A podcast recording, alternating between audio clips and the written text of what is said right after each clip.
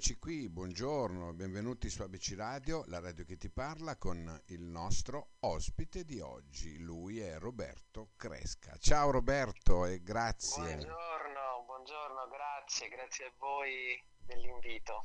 Allora Roberto, eh, come stai passando questo periodo a livello così morale, visto che mancano comunque le, le esibizioni, manca un po' di roba, dai, facci, rendimi partecipe del, del, di questo momento.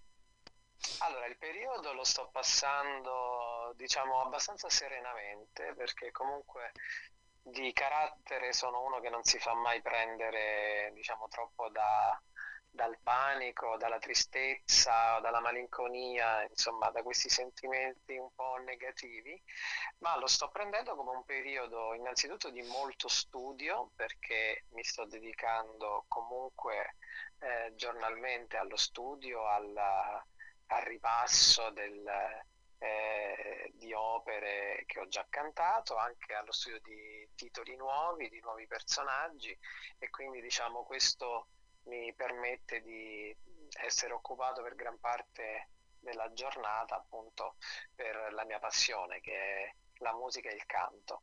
Poi, dato che comunque a Roma ci sono delle bellissime giornate di sole, eh, faccio anche delle belle passeggiate nel rispetto de, delle limitazioni che ci sono. Io ho la fortuna di vivere vicino a una bellissima pista ciclopedonale dove comunque si può fare delle attività e quindi mi faccio anche delle lunghe passeggiate e mi ti rintempri diciamo, così insomma eh, eh? esatto queste giornate primaverili a, a, Roma quindi ecco le passo in questo modo e cucino perché è una, un'altra mia grande passione mi dedico alla cucina tra poco è Pasqua e quindi mm. eh, sei eh, anche cuoco, dedico... insomma. Sei no, anche sono cuoco. anche cuoco, quindi tra poco pastiere, colombe, ci darò sotto con questo. Bene. Senti, allora, io so che tu hai cominciato da giovanissimo, no? Pianoforte e percussioni. Guarda, percussioni. Come mai le sì. percussioni ti piacevano? Guarda, in realtà è stata una casualità perché eh, io abitavo sono originario di Nepi, che è questo piccolo paese della Tuscia Viterbese. E c'era mio padre che suonava nella banda del paese. E quindi eh, suonava il clarinetto eh, nella banda e io ero abbastanza piccolo, già studiavo il pianoforte e serviva un uh, uh, percussionista, diciamo, ah. che principalmente suonasse i piatti e la cassa nella banda perché erano rimasti scoperti. Ho iniziato da lì, quindi dalla banda del paese ho iniziato a, a suonare eh, i piatti, la cassa, poi ho allargato eh, i miei studi a tutte le percussioni, anche un po' i, i timpani, eh, il triangolo, tutto, tutto quello che fa parte delle percussioni poi eh, l'ho approfondito, l'ho fatto anche a livello di rievocazione storica perché sempre a Nepi c'è un bellissimo palio dei Borgia, quindi eh, ero il capo tamburino della contrada, che c'è questa rievocazione storica molto bella che ripercorre la, eh, diciamo, l'epopea dei Borgia in, in quel di Nepi, eh, dove vi viene tutto rievocato, le, le, vi vengono date le chiavi della città a Lucrezia Borgia, una cosa molto bella particolare. bella, Ci sono bella. questi sbandieratori, le contrade, sai come si usa in molte certo. altre parti d'Italia, e, e quindi anche lì mi davo da fare con il tamburo, è un tamburino e ecco le, la mia parentesi con le percussioni diciamo inizia così. Senti ehm, Roberto, allora è inutile ehm, nascondere che sei eh, passato in tutti i teatri del mondo, no? Ecco, forse ce n'è qualcuno meno, che non diciamo, sei andato ancora, probabilmente. Ancora, ancora c'è qualcuno che eh, dove non ho cantato, per esempio alla Scala ho cantato nel foyer ma non ho cantato nel palcoscenico principale. Eh, quindi, e arriverà anche diciamo, quel momento, quello me. Ancora mi manca, se, se, dobbiamo essere precisi. Eh, ci sono ancora dei teatri che eh, bramo, dove voglio andare per la prima volta, altri dove voglio tornare. L'importante è che ci torniamo il prima possibile perché come ti dicevo prima sì è bello stare eh, così a studiare, eh, nella passeggiare per Roma, ma la vocazione mia e di tanti altri artisti è quello di calcare il palcoscenico, quindi speriamo di tornarci quanto prima eh, perché quella è la nostra isola felice. Certo. Senti, domanda d'obbligo per me per capire eh, il tipo di personaggio, no? Sì. Che gesto fai prima di cominciare un'opera? Allora, guarda, a dispetto di tanti altri colleghi che sono scaramantici, io non lo sono per niente. Quindi in realtà sono anche fin, to- fin troppo tranquillo prima di entrare in scena. Mm. E poi logicamente l'adrenalina quando stai proprio, quando stai in quell'attimo tra il fuoriscena e la scena sale a tutti, è normale il bello proprio di questo lavoro e magari maledici mh, mm, te stesso per essere lì e non, non, non fare un altro mestiere, però mm.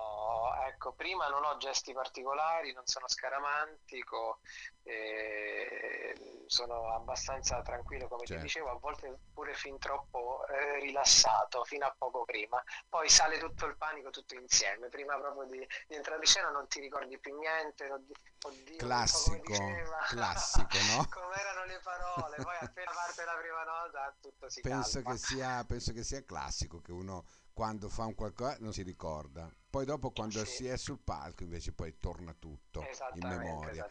Senti, sì. allora um, recentemente ti hanno visto un po' tanti, direi, su Rai 1, ospite di, sì. ecco, di Amadeus, no? Corinne Clery ti ha definito una voce da brivido. Sì. Tu te la riconosci così da brivido? Allora, guarda, eh, come eh, chiunque quando si riascolta eh, è sempre molto critico sulla propria voce, ma anche una persona che non fa il cantante, quando si risente la voce registrata dice, oddio, ma io parlo così, oppure la, una registrazione telefonica, c'è sempre questo eh, non riconoscersi, dato che comunque siamo abituati a sentire la nostra voce dall'interno e non dall'esterno, quindi questa è una cosa fisiologica normale. E credo di avere una bella vocalità che molti mi riconoscono e poi se sia da brividi o meno è quello eh, diciamo è chi l'ascolta che deve decidere certo. speriamo che siano sempre brividi di piacere non brividi di no, no, no. terrore quando, quando uno dice voce da brividi secondo me è una voce che, che affascina no? una voce che indipendentemente da tutto rimane ecco non, non penso che abbia voluto dire una voce da brividi, oddio, che cos'è? no, no, è stata molto eh, carina, mi ha fatto imma- molti complimenti, immagino. anche Amadeus, sono stati davvero molto molto carini e, e mi hanno fatto molti molti complimenti, quindi certo. è stata una certo. bellissima esperienza, seppur breve, perché comunque eh, i tempi televisivi si sa sono molto... Uh, sono quelli che sono purtroppo. Sì, esattamente, sì, anche il brano che era l'aria dalla Turandot uh, di Puccini, Nessun Dorma, è stato mm. tagliato perché comunque bisognava rientrare in un minutaggio, quindi eh, sì, è stato fatto un po' un taglio eh, un po' grossolano se vogliamo per i puristi dell'opera, però era necessario. L'importante è che eh, molti abbiano comunque potuto ascoltare eh, in prima serata un'aria voce. d'opera, ecco, la, la mia voce, ma comunque l'opera che deve Indi- ritornare certo. ad essere protagonista. Quella, eh, quella che cerchiamo, quello che cerchiamo tutti di far tornare protagonista questa opera, ecco, l'opera classica in generale comunque, e poi comunque non guasta averti, averti, averti sentito. Quanto sei ambizioso? Guarda, io sono sempre stato molto ambizioso, fin dalla, dall'infanzia possiamo dire, tanto che ero il protagonista delle recite all'asilo, quindi pensa com'ero ambizioso fin da piccolo. E credo che l'ambizione debba far parte di tutti, perché è quella scintilla, quello stimolo che ci permette di migliorare, di andare avanti, di credere in noi stessi e di cercare quella via che ti può portare appunto ad essere sempre eh, un po' migliore, diciamo così. Io cerco sempre, è un'ambizione non perché debba essere non so, il più grande cantante d'opera di tutti i tempi o cose di questo genere. È un'ambizione che deve farmi star bene con me stesso, ovvero ho studiato, mi sono preparato per arrivare ad un livello mh, mm, più alto dove comunque posso star tranquillo con me stesso perché ce l'ho certo. messa tutta. Quindi è un'ambizione che è una scintilla, uno stimolo per migliorare. Indubbia, indubbiamente, indubbiamente. Senti, tra um, Mario Cavaradossi e sì. Pinkerton, chi preferisci? Sì. Assolutamente, senza ombra di dubbio, Mario Cavaradossi, sia perché è il personaggio che mi ha uh, fatto innamorare dell'opera. Io ho iniziato a cantare proprio perché eh, ero poco più che adolescente, ascoltai un disco di una tosca e dissi a me stesso e poi anche a mia madre, perché comunque eh, chiesi a lei il permesso di poter iscrivermi a scuola di canto, eh, dissi a me stesso che volevo interpretare almeno una volta nella vita Mario Cavaradossi. Mm. E quindi è stata un, una folgorazione e ci sono riuscito, è un ruolo che rifaccio ogni volta con grande amore, con grande passione, sia perché ha de, comunque delle romanze bellissime, eh, so, tra, so. tra, le più famose del repertorio operistico tenorile, mentre Pinkerton è un personaggio un po'... Uh, come dire, non poi così positivo e neanche così interessante eh, sia agli occhi dello spettatore che del cantante, perché comunque è un personaggio un po', si può dire stronzetto.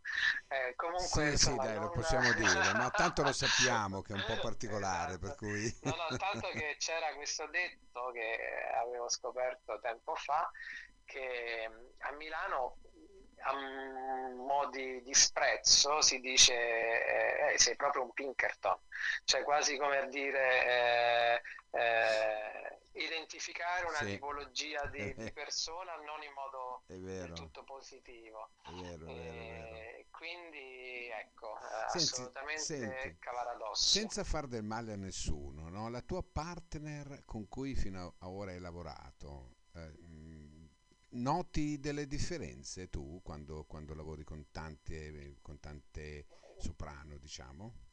Guarda, sì, eh, si nota perché sia per il livello di confidenza che c'è, dato che molto spesso comunque sono delle scene d'amore che si vanno a, a, a, cantare o a mettere in scena, quindi se c'è molta più eh, empatia, se c'è confidenza, ci si può permettere diciamo, eh, di lasciarsi un po' più andare, ma anche a livello fisico, perché certo. sai, essendo scene d'amore, magari l'abbraccio, lo sfiorarsi e anche il bacio, eh, con una partner con la quale si ha molta più confidenza è più semplice, più naturale anche possiamo dire, quindi scenicamente si rende meglio. E poi ci sono anche eh, grandi personalità, grandi eh, dive con le, la quale ho cantato che comunque ti fanno stare a proprio agio eh, perché comunque sono grandi professioniste che non si eh, non mettono barriere diciamo a livello interpretativo quando si canta con loro e, oppure insomma c'è una sorta di rispetto in cui si, si mantiene un po' di formalità. Quindi è, è, è, molto variabile perché ecco dipende dal tipo di rapporto che si ha anche fuori dalla scena.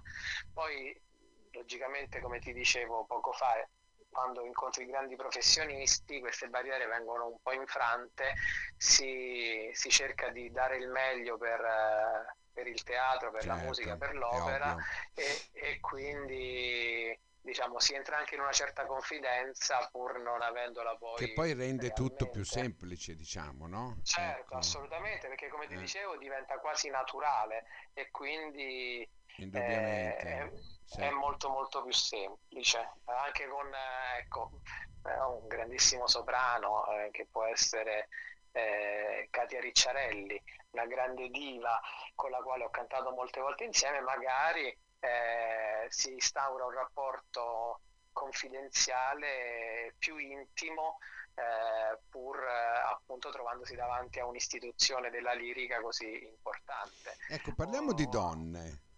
Sì. Hai nominato Katia Ricciarelli, no? Sì. E, ehm, chi sarebbe il tuo soprano veramente oggi come oggi eh, che, con cui vorresti lavorare?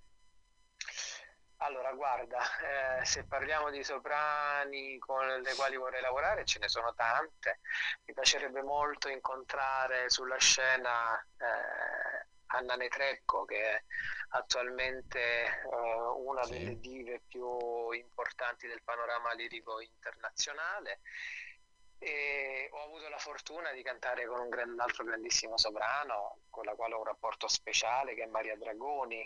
Che conosciamo, storia, che salutiamo. Parliamo assolutamente un caro bacio a Maria. Parliamo proprio della storia della lirica e appunto Katia. Però eh, attualmente ecco se vogliamo mh, parlare di un soprano con il quale canterei molto molto volentieri appunto è mm. Anna Netrebko. Senti, ho qui una definizione eh, che ho trovato dove dicono bello e dannato.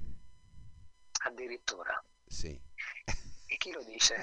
lo dice, lo dice una, probabilmente una radioascoltatrice. Tu ti senti, ti senti veramente così affascinante?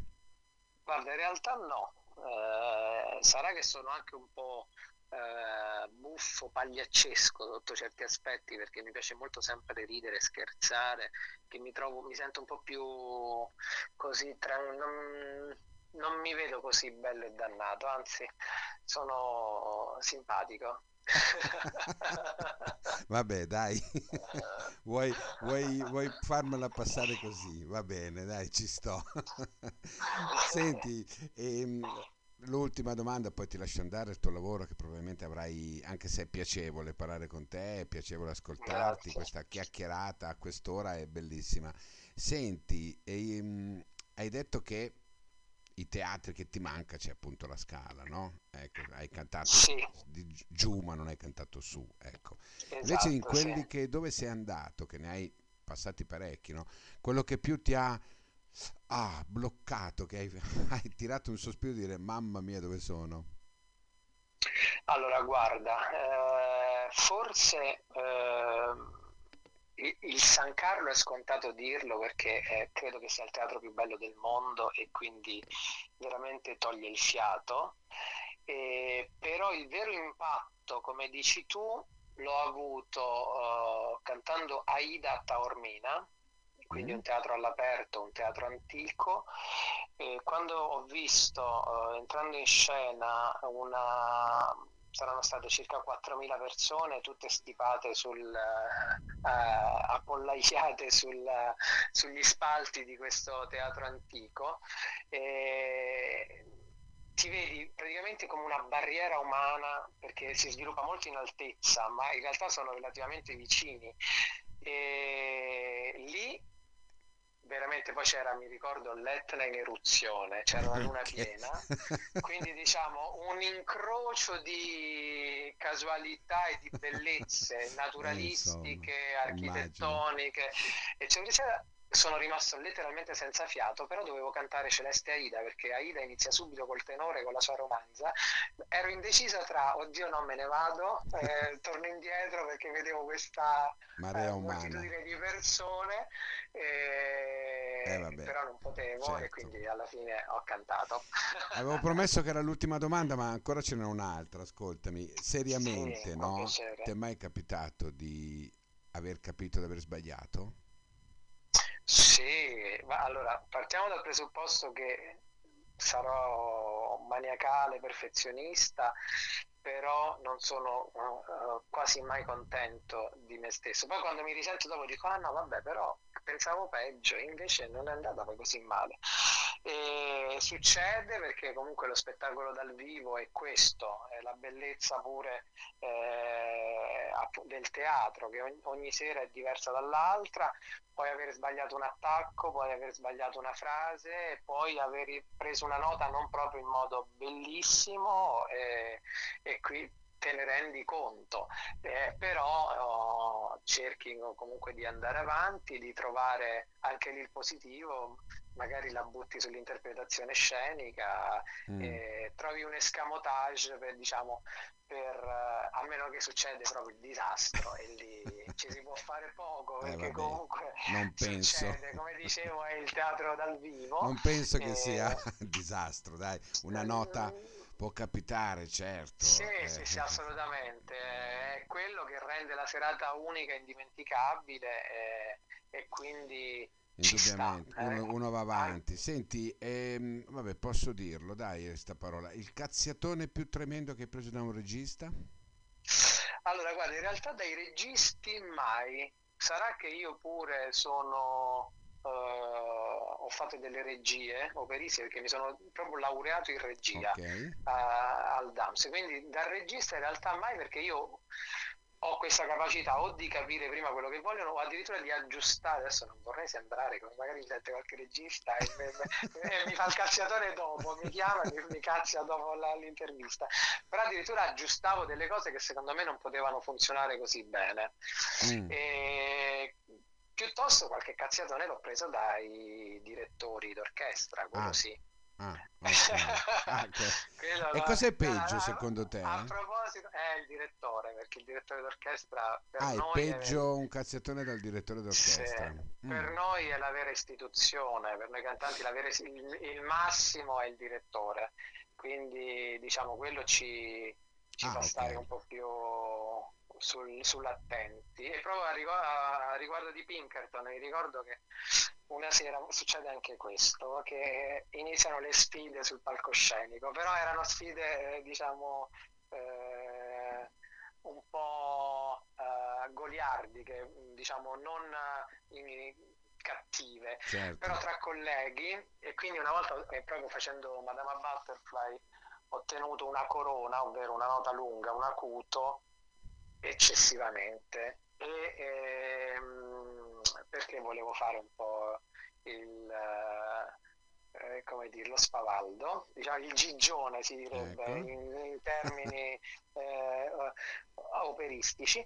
E in camerino il, è venuto il direttore me ne ha dette di tutti i colori. Immagino e minacciando mi ha detto la prossima volta scendo con la bacchetta porto giù tutta l'orchestra voglio vedere quello che fai ho chiesto scusa che non Vabbè. sarebbe più successo Roberto, io eh, ti, ti, ringrazio veramente è stato grazie un piacere te, oltre che un onore averti qui sui nostri ABC Radio la radio che ti parla dopo la Dragoni dopo la De Luca è arrivato finalmente anche Roberto Cresca che seguivamo eh, il tenore no? che si, eh, il tenore seguiva, ci voleva certo, seguivamo da tempo, per cui abbiamo fatto tanto per trovarti, ci siamo riusciti e io ringrazio anche il nostro gancio che è riuscito.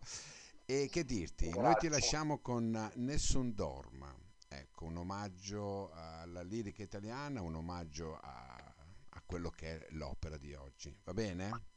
Bene, grazie mille, grazie, un grande abbraccio uh, virtuale, eh, purtroppo dato anche il momento a tutti gli ascoltatori, grazie. a te e a presto. Grazie mille Roberto, ciao, grazie. grazie. ciao, ciao. ciao. ciao.